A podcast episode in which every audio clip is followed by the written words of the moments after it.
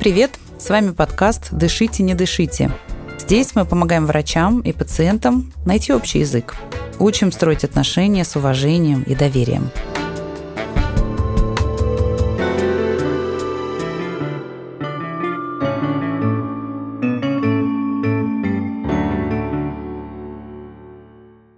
Я ведущая этого подкаста Анна Сонькина-Дорман, врач-педиатр, врач паллиативной помощи, создатель и преподаватель медицинской школы сообщения, организации, которая последние 8 лет занимается обучением врачей навыкам эффективного взаимодействия с пациентами.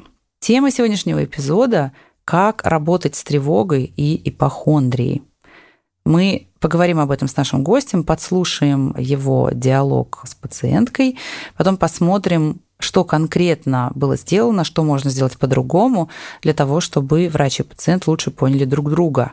Сделаем на основании этого какие-нибудь выводы о том, как нам в обычной жизни тоже учиться лучше понимать друг друга. Если в самом начале поймать ну, как бы все, все не так фатально, можно подхватить, вылечить, там всякое такое. Она мне все эти годы говорит, Лен, проверяйся, проверяйся. Потом шарахнула именно в этом месте. Онкомаркеры действительно иногда могут означать опухоль, но могут вообще ничего не значить. Вот, он повышен, чуть-чуть, но повышен, значит же уже где-то что-то пошло, значит, надо лучше искать. Ну как, это, ну, вот опять же, насколько я поняла, это как бы и про э, рак матки может говорить, и как бы все отказываются это замечать. Успокаиваться, Елена, еще не начала.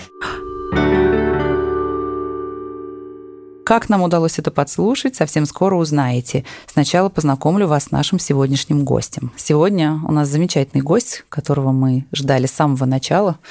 И я была уверена, что он согласится сюда прийти в любое время, неважно, что будет происходить, и так и есть.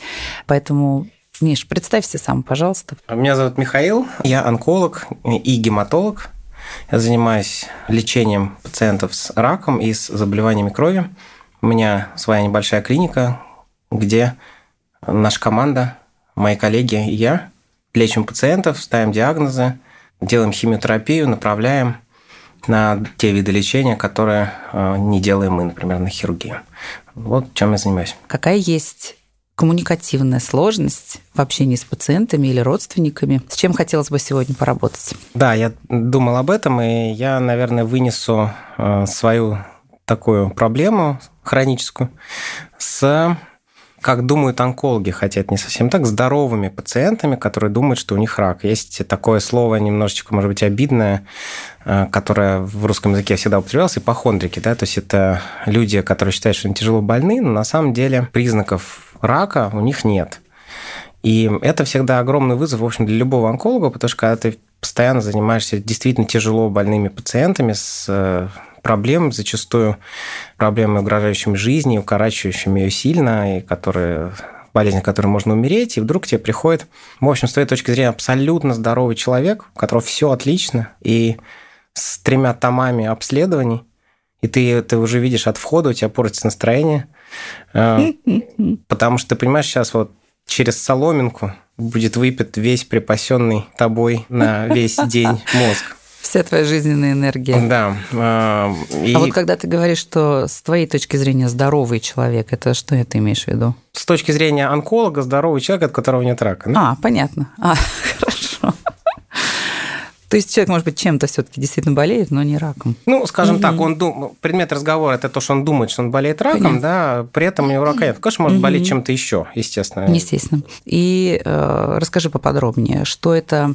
Ты, ты описал, что это с точки зрения твоих ощущений, как это выглядит э, вот поведенчески, как выглядит такая консультация, и в какой момент ты чувствуешь, что не вполне понятно, что делать. Это, как правило, очень э, тревожный, естественно, человек, который сделал очень-очень много анализов и который, естественно, когда любой человек делает много анализов, он обязательно находит у себя что-то не то, угу. ну, да, какое-то отклонение. И это лишь подкрепляет его мысль о том, что он болен, угу. и это может быть рак, он находит подтверждение этому в интернете, он находит подтверждение этому среди каких-то своих друзей, и он абсолютно уверен, что у него угу. может быть рак. И я на самом деле понимаю, я прекрасно понимаю, что ему действительно плохо, и мне жалко очень этих людей. Но вот коммуникативная Ну, как врачу, да, я Мгм. понимаю, что это настоящая проблема для этого человека. Мгм. Но я прекрасно понимаю, что я не тот человек, который должен, может и компетентен ее решить, и понимаю, что этого человека, например, нужно направить к психотерапевту, да, или ему нужно дать таблетки, антидепрессанты, да, и я неправильный человек для этого. Мгм. Но направить такого пациента по правильному коридору, да, в сторону психотерапевта, Мгм. например, или даже пси- психиатра, а, который мог бы подобрать а, какие-то лекарства для работы с Мгм. тревогой, очень, ну, очень сложно. Да, потому что он говорит, да нет, это вы не... Мне уже все говорили о том, что я ненормальный, но я нормальный. Я уже даже ходил к психотерапевту, мне не помогло. Понятно. То есть сложности коммуникативные возникают в тот момент, когда ты уже проанализировав ситуацию, там, посмотрев документацию, может быть, даже пройдя какой-то осмотр, пытаешься объяснить, донести свое видение ситуации, донести свое мнение, и вот там возникает непонимание, спор, возражение. Поскольку мы не можем посмотреть, как ты проводишь эти консультации в реальной жизни, а для того, чтобы посмотреть, а как непосредственно с точки зрения процесса ты можешь это сделать, и можем ли мы придумать какие-то способы сделать это лучше, для этого мы используем симулированного пациента. Юля уже давно здесь сидит, ждет своего выхода. Юля, привет. Симулированный пациент тут. Привет. Всем привет. Что конкретно пациентка у себя подозревает, вернее, в каком смысле она себя плохо чувствует, что такое конкретно она увидела в анализах, и что ей такого там специфического сказали друзья. Пациентка немножко похудела, и это очень растревожило. Потом она несколько раз покашляла. Боже. И Мгм. сейчас коронавирус, естественно, был. И вот она, э, естественно, ей все сказали, что срочно, пока не поздно, надо Мгм. делать КТ в КТ-центрах Московского департамента. Так. А, И там она сделала КТ и нашла очаг 3 миллиметра Мгм. у себя в легких. Но коронавируса не было. Ну, просто вот нашли один очаг такой. Ей, допустим, 43 года, у нее ребенок, она его воспитывает одна, и ей непросто, и она, естественно, очень переживает. И у нее Мгм. мама, например, пожилая, и за которой она ухаживает. Ну, в общем, ей не, не супер просто жить, она единственный работающий человек. И вот она, естественно, напугалась, она почитала в интернете, очаг в легких она забила туда в Google, да, и, значит, э, ну, она впала в шок, потому что там либо метастаз, да, либо вообще рак легких, и что с этим делать, совершенно не ясно. Тогда она, естественно, побежала на анализы. Потому что что надо делать, и опять-таки сказали друзья, и как определить, что это такое вообще. Маркеры, что ли, пошла Да, она сдавать? побежала сдавать маркеры и сдала маркеры. И у нее оказался чуть повышенный маркер, пусть будет рак яичников ЦА-125. Мгм. А, И дальше она, собственно, что она еще сделала? Она УЗИ яичников, наверное, сделала УЗИ, да, сразу. УЗИ яичников ничего не нашла, она сделала МРТ после этого. Тоже ничего не нашли, да, да? Ничего, ничего не нашли, да. И вот она пришла ко мне требовать ПЭТ-КТ. Мгм. Ну, в частности, вообще говорить, что с этим делать, да, но и в частности она прочитала, что вот есть исследование ПЭТ-КТ, оно вот точно знает сто процентов, что это рак, какой. Найдет. Обязательно еще и скажет, какой это рак. А еще он понимает, у нас же как всегда, какие, доктор, вам надо анализы, чтобы к вам прийти. Мгм. Да, потому Да. что, чтобы два раза не Да, вставать. чтобы да. Да, ну вот это вот все. Да. Да. Мгм, И мгм. поэтому она заранее, она не знала, не могла созвониться и так далее, да, Ну и да. поэтому она сделала, ну, на всякий Сама случай, по все. максимуму. Бедная, бедная женщина. Как ее зовут? Зовут меня Елена. И какой фрагмент этой консультации тебе хочется воспроизвести? Уже твое разъяснение получается. К этому моменту я посмотрел, как правильный человек КТ на компьютере. Посмотрел ее маркеры, спросил ее, как, э, значит, чем она вообще болеет еще, да? Мгм. Есть ли у нее какие-то дополнительные заболевания, какие-то Мгм. лекарства пьет. Вот, э, спросил, когда она начала терять вес, с чем она думает это связано. Угу. И настал момент, когда я знаю заранее, что ничего не получится, но я опять это делаю. Тогда мы начнем, а потом Попробуем. просмотрим, что, произо- э, что из этого выйдет, и что мы сможем, э, будет ли что-то, что можно улучшить и сделать более эффективно. Итак, э, Юля перевоплощается в очень тревожную, похудевшую Немного похудевшую немножко, Елену, немного 43 лет. похудевшую и идущую на перевес со своими анализами и дисками довольно, в общем, страдающую, вызывающую наше большое искреннее сочувствие Елену. И начинайте. Э, Елена, я все посмотрел, Да. поспрашивал у вас. Мгм. Я бы хотел, может быть, начать с вами обсуждать все, что вы рассказали, все, что я посмотрел. Да, да, да. Мгм. Попробуем? Конечно. Мгм. Давайте, может быть, я по частям начну вам рассказывать. Э, Самое простое, наверное, для меня – это результаты анализов. Да. Мы с вами там видим, что один онкомаркер, который вы пошли сдавать, немножечко повышен. Повышен. Да. Он повышен совсем чуть-чуть, он повышен на 10%. Это очень мало. Может быть, вас беспокоит сам факт, что он вообще высокий, наверное, да? Ну, конечно. Я тут просто хотел сказать, что это маркер ра- рака яичников. Ну, вы это, конечно, знаете, и, и при всем при том, что вы э, сходили, э, сделали УЗИ, да, и там никакой опухоли нет. Да, УЗИ не показала. И МРТ не показала. Ну, и МРТ не показал, да. И обычно, когда есть рак яичников у человека, конечно же, и МРТ, и УЗИ что-то видит. Но самое главное, маркер в такой ситуации бывает повышен в разы. А, В 10 раз, в 5 раз, но не на чуть-чуть как тут. Поэтому я могу сказать, что я точно знаю, что рака яичников нет. Так, Я надеюсь, это хорошая новость. это да, конечно.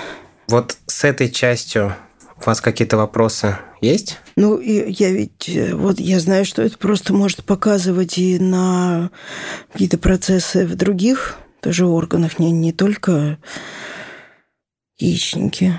То есть правильно я слышу, что этот маркер вы узнали, может быть повышен при других видах рака. Я нашла, да, такое-такое, насколько я поняла. Э, Расскажите немножечко, что вы об этом прочитали, чтобы мне было понятно. Ну как, это, ну, вот опять же, насколько я поняла, это как бы и про э, рак матки может говорить, и поджелудочная тоже. Это вообще как бы жесть была бы, конечно, если бы именно там что-то. Ну и не могу не думать, конечно, об этом очаге пресловутом, с которого все началось, и его-то видит исследование, он прямо, ну это как бы это факт, он прям виден и описан в заключении, поэтому, ну, конечно, хорошая новость, что в яичнике ничего нет, но в других-то. Да, давайте поговорим о других А возможных. давайте остановим уже. Все равно это пытка, знаешь, которая... Да? Ты это знаешь, просто Дадим? закончится обязательно. Дадим тебе передышку в этой пытке. Закончится обязательно. Ну, во-первых, получается ли у э, Елены воспроизвести вот это ощущение высасывания из трубочки? Начало получаться. Начало да. получаться. Есть вегетативная реакция, верю. Вот-вот. Ну, видишь, как я быстро пришла к тебе на спасение. Что мы хотим здесь сделать? Мы хотим э, от ощущений э, не то чтобы абстрагироваться, но перейти скорее к процессу. И как ты оцениваешь э, эффективность вот того, что ты сейчас сделал к этому моменту? Ты знаешь, наверное, во всей этой обреченности я пока доволен. Здесь я прям особенно стараюсь э, stick to э, принципы. Вот. Но я стараюсь э, проверять обратную связь Мгм.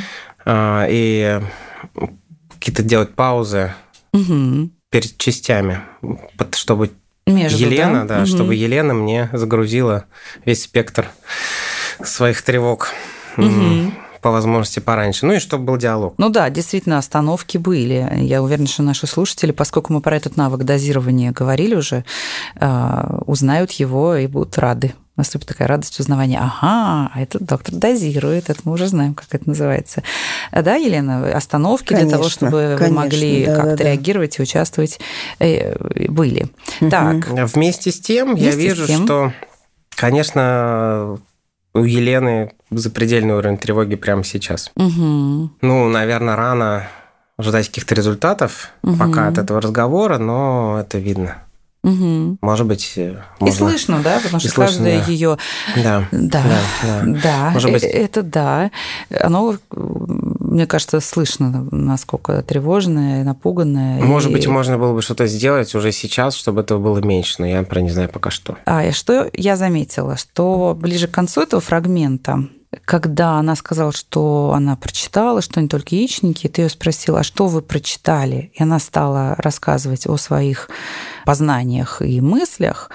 Э, мне показалось, что она в этом, через это начинает выплескивать свои, в том числе, эмоции и тревогу, э, что могло немножко тоже облегчить ей состояние. Мне хочется у Елены спросить, мне показалось, что то, рассказывая то, что о том, что раз... тебя конкретно боится, да, пугает, ты немножко успокаиваешься. Абсолютно, да, да. Я это тоже чувствую, что чем дольше я и свободнее говорю, тем ну, как-то мне как будто напряжение так немножко отпускает. А до этого, получается, напряжение было довольно большое. О, да. Да. И как О, тогда да. Елена слышит э, даже вот такие дозированные и очень по идее, успокаивающие аргументы про то, что вот это маленькое увеличение, здесь на УЗИ на МРТ ничего не было. То есть с точки зрения содержания, если это текст просто написать на бумаге и дать человеку, который на холодную голову без эмоций это прочтет, ну, как бы ни у кого не должно остаться сомнений. Что происходит при этом, как Елена слышит это, учитывая такое напряжение высокое? А я, э, во-первых, чувствую, что вот ваши слова и объяснения, они ну, не то, что не попадают в мои страхи, но их так задевают только краешек какой-то их, вот, а, но не покрывают большую часть и площадь. Поэтому я не успокаиваюсь. Они у меня по-прежнему очень... Все у меня внутри как-то угу. бурлит, побулькивает, и никак мне не угу. не удается мне успокоиться. При этом ты первый раз обратился к ее а, мыслям. С этой частью вопроса есть. После уже, ну, прям нескольких ее ответов, по которым уже слышно, что что-то у нее там творится в голове. я просто думаю, можно ли было бы это сделать пораньше. Вот после маркер повышен. Да. Да. да. Вот, да. вот это самый. Да. Угу. да тот самый момент. То есть я, я дальше там про УЗИ, про то, про все. Да, а еще смотри... Она уже хочет выпрыгнуть с вертолета. Ну да, она уже хочет, ну, как бы это может быть, но, по крайней мере, мы знаем, независимо от того, что она хочет, мы знаем, что если она здесь начнет говорить, что она вкладывает в это, да, она начнет успокаиваться.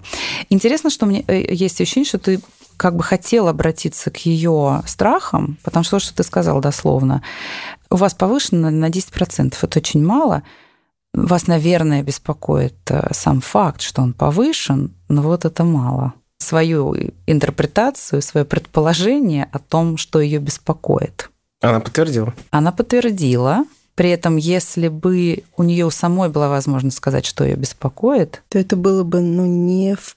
ну, отчасти. Отчасти, да. Там больше Там всего. больше, ага. конечно. Больше, глубже, больше. шире, и, может да. быть, другими словами и так далее.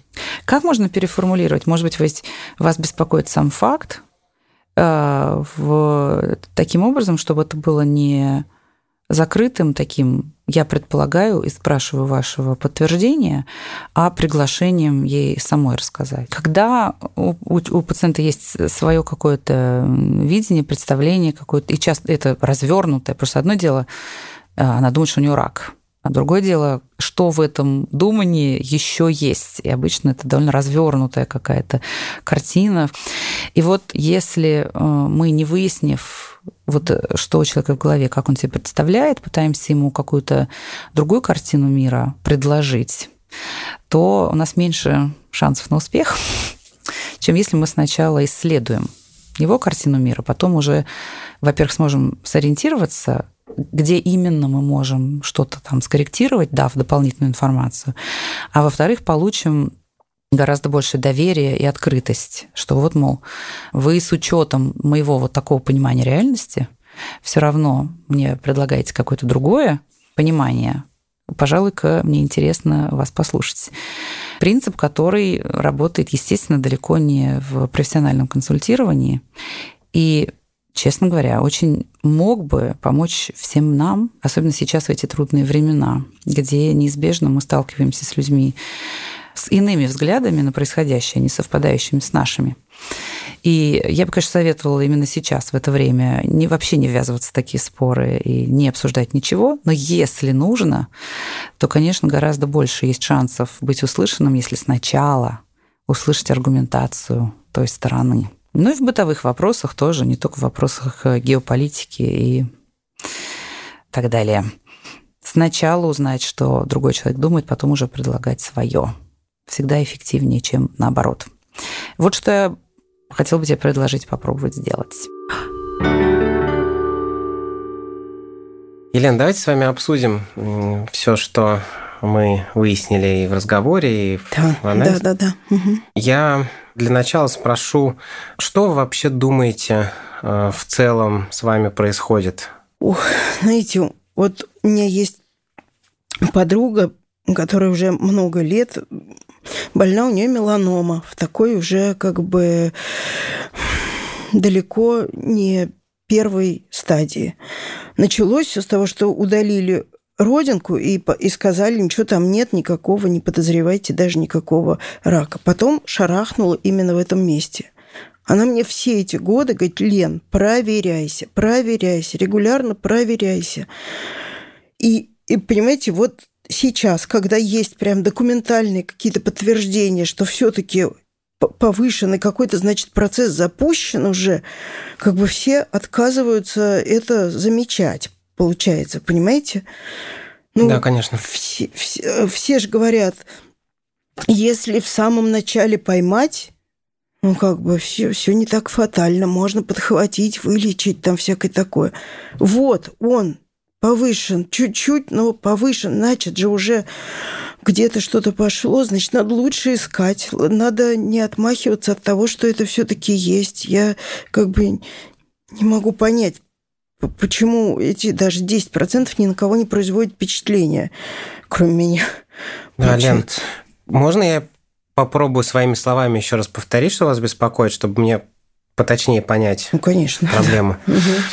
Я понимаю, что у вас есть, и слышу, что у вас есть подруга, которая была, видимо, опухоль на ранней стадии, но э, потом что-то, возможно, просмотрели, как вы, наверное, вместе с ней думаете, или она думает, она да, говорит, как она говорит, да. Уже, и да. после этого э, у нее возникла неизлечимая, да, с метастазами меланома. Да. И поскольку вы подруги, она очень хочет, чтобы с вами такое не произошло. Ну, так она советует всем на основании своего опыта, конечно. Да, да. И, и вот э, вы следуете этим советам и э, нашли мы с вами, ну, вы вам да, нашли какое-то подозрение на опухоль, и вы очень боитесь, что если сейчас что-то еще можно сделать, да, то если ничего не делать и не обследовать, то может получиться как с ней, да? Конечно. Чего, чего ради ждать, когда это будет действительно, как вы говорите, в 4-5 раз повышено, и тогда уже как бы может и поздно вообще, или там... Ну, Можем остановить здесь. Поскольку задача была э, успокоить, ты хотел, чтобы она как-то вот эта подспудная тревога все-таки куда-то вышла. Как, как тебе кажется сейчас? Мне кажется, тревога сейчас артикулирована, плюс-минус угу. полностью. Но успокаиваться – Елена еще не начала. Mm, Елена? Ну, я не начала успокаиваться в том смысле, что пока я не получила такого прям ответа, что конкретного какого-то меня бы утешил и успокоил бы. Но теперь, когда вы эту историю про подругу услышали, знаете, мне кажется, что какой-то прямо вот ответ. Контакт. И контакт, и ответ именно на то, что Почему я так думаю? Ну, вы мне дадите как-то. Я прямо чувствую, что угу. вам есть чё, чего мне сказать. Может быть, тогда продолжим и угу. дашь ей какой-то уже ответ и посмотрим, как ей на это состояние уже лягут те же, казалось бы, аргументы, может быть, как-то иначе. Елена, можно я бы хотел, наверное, начать с небольшого, короткого довольно рассказа про онкомаркер, что это такое и как они себя ведут и что они показывают, и что они, самое главное, не показывают. Да. Хорошо? Угу, угу. Смотрите, онкомаркеры – это э, такие белки в крови, угу. э, которые действительно иногда могут означать опухоль, но могут вообще ничего не значить, потому что они иногда бывают повышены по большому количеству других причин не, не рак. Хотя называются они именно онкомаркер, то есть как бы... То есть они могут показывать чего-то, но не, но не рак? Да, да, просто действительно они так называются, поэтому любой человек э, себе даже представить не может, что это может быть повышено не при раке.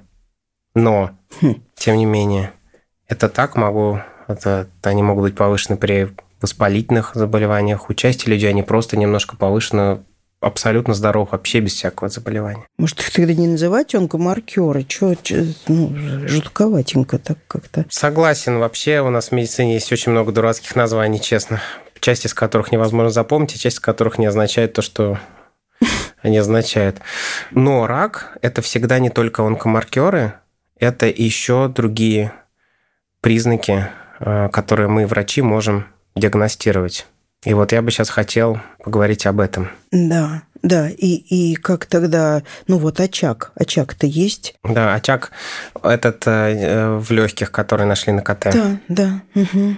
Есть. И от этого, конечно, очень сложно, скажем так, как вы говорите, отмахнуться, да, как вы приходите к врачам, и они отмахиваются, да, конечно. Ну, по э, сути, да. Конечно, мы вообще-то, да, не должны ничего отмахиваться, поэтому я с удовольствием об этом поговорю с вами. Спасибо. А, очаги в легких, и, кстати, не только в легких, да, они бывают разных размеров. И вроде бы как, когда он маленький, тебе хочется его побыстрее что-то с ним сделать, пока он не вырос и там, не дал метастазы. Именно, да. Да, но я вам скажу, что 97%, 98% всех очагов легких – это просто фиброз. Фиброз – это как шрамчик. Единственный способ точно, точно железобетонно понять, что это не рак, это вырезать этот участок. И отправить на гистологию. И отправить на гистологию. Угу посмотреть под микроскопом да. и выяснить, это рак или нет. Но для этого... Я уже настроена была, честно вам скажу. Я, я очень понимаю, потому что когда угу. перед тобой стоит этот вопрос, да, ты уже готов на все. Конечно, конечно. Но вместе с тем, вместе с тем, это, чтобы это сделать, да, нужно сделать операцию на легком. Хочется ли нам делать операцию, когда шанс что-то найти очень маленький? Нет, ну, как бы ради того, чтобы что-то совсем незначительное удалить, наверное, потому что могут же быть там осложнения. А если думать о том, что это какой-то вот плохой очаг, то... Значит, конечно. нам надо найти какой-то менее, скажем, рискованный способ. Да, да? если такой понять. есть. Ага, да. да. Вот, и такой способ есть. И он? Способ есть. И это называется один раз. Один раз мы сделаем КТ через три месяца. Повторно. Угу. Начиная, начиная с того момента, когда вот мне уже сделан был два месяца назад. То есть, да, как бы то есть через, месяц через месяц могу сделать. Да. И если мы там не видим, что это как-то меняется или растет, мы вообще об этом забываем, потому что не бывает такого рака, который не растет. И давайте остановим. Как ощущение, что меняется? Сейчас я наконец первый раз почувствовал, что он успокаивается. Угу. Ой, я успокаиваюсь, конечно, да, я это тоже очень чувствую. Можешь сказать, с какого момента ты чувствуешь, что начинаешь успокаиваться? Отчетливо я это прям почувствовала когда 97% угу. вот этих образований каких-то очагов это ничто. До этого еще, когда вы говорили, что онкомаркеры вообще-то не, не свидетельствуют о раке, Хотя и называется. Хотя так и называются. Меня вот это прям... Ну, чего они пугают нас, так называют, да. Так страшно. А это вообще, может быть, и не про то. Да, какими-то прям такими несколько Видишь, как условием, понижения обязательно условием для того, чтобы ее это начало успокаивать, было, что она как бы была открыта и слушала это. Что в ситуации, если у нее есть какие-то свои невысказанные страхи, могло не произойти. И не произошло, собственно, в первый раз. Тот факт, что, что я могла своим де- поделилась, поделилась и вывалила, опустошилась, э, и да. теперь как пустой, значит, сосуд готова принять в себя что-то такое новое. Разула это уши. У меня э, вот это было какое-то и доверие, и исходное напряжение как-то стало отпускать, когда я начала этот свой рассказ про вот, а вот у моей подруги, я так смотрела, на вас внимательно и вижу, на лице у вас не отразилось никакого ни, ни терпения, причем тут подруга. Ни одна бровь не поднялась. Да, не дрогнули, ни, ни один зрачок не расширился. Вот, и, в общем, вы готовы, я вижу, выслушать эту мою историю. Ой, я обожаю эти истории, я всегда их Мгм, да. Ну, значит, если ты любишь, когда начинают рассказывать, э, то э, можно активнее быть в том, чтобы не просто ждать, если они сами расскажут, а спрашивать. И это такая модель э, широко очень, которая используется в преподавании во всем мире.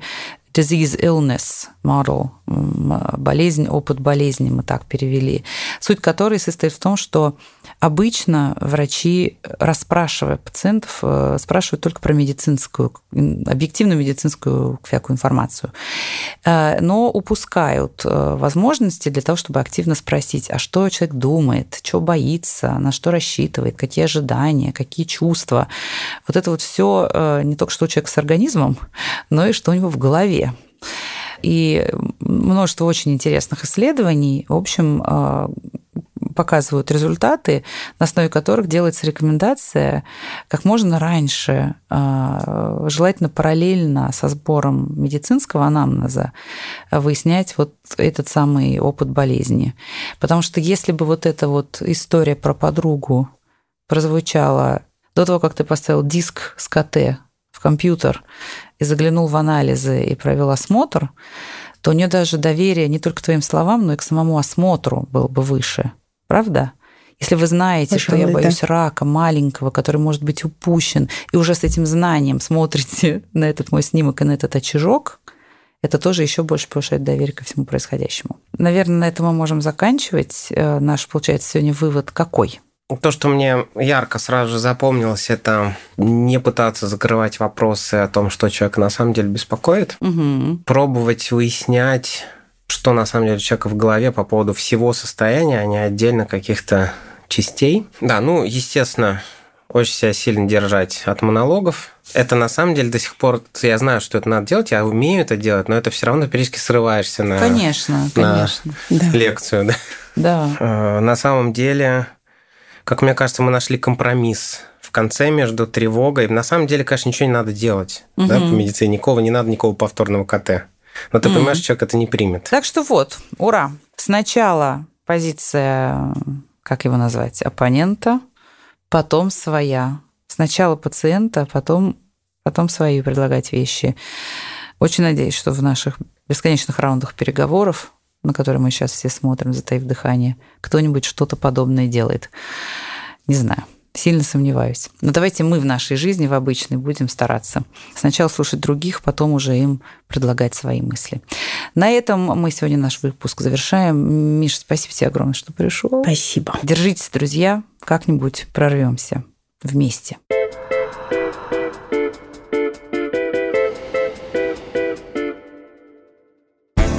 С вами был подкаст «Дышите, не дышите». Со мной, как всегда, в студии была стимулированный пациент Юлия Кауль и наш гость, онколог Михаил Лосков.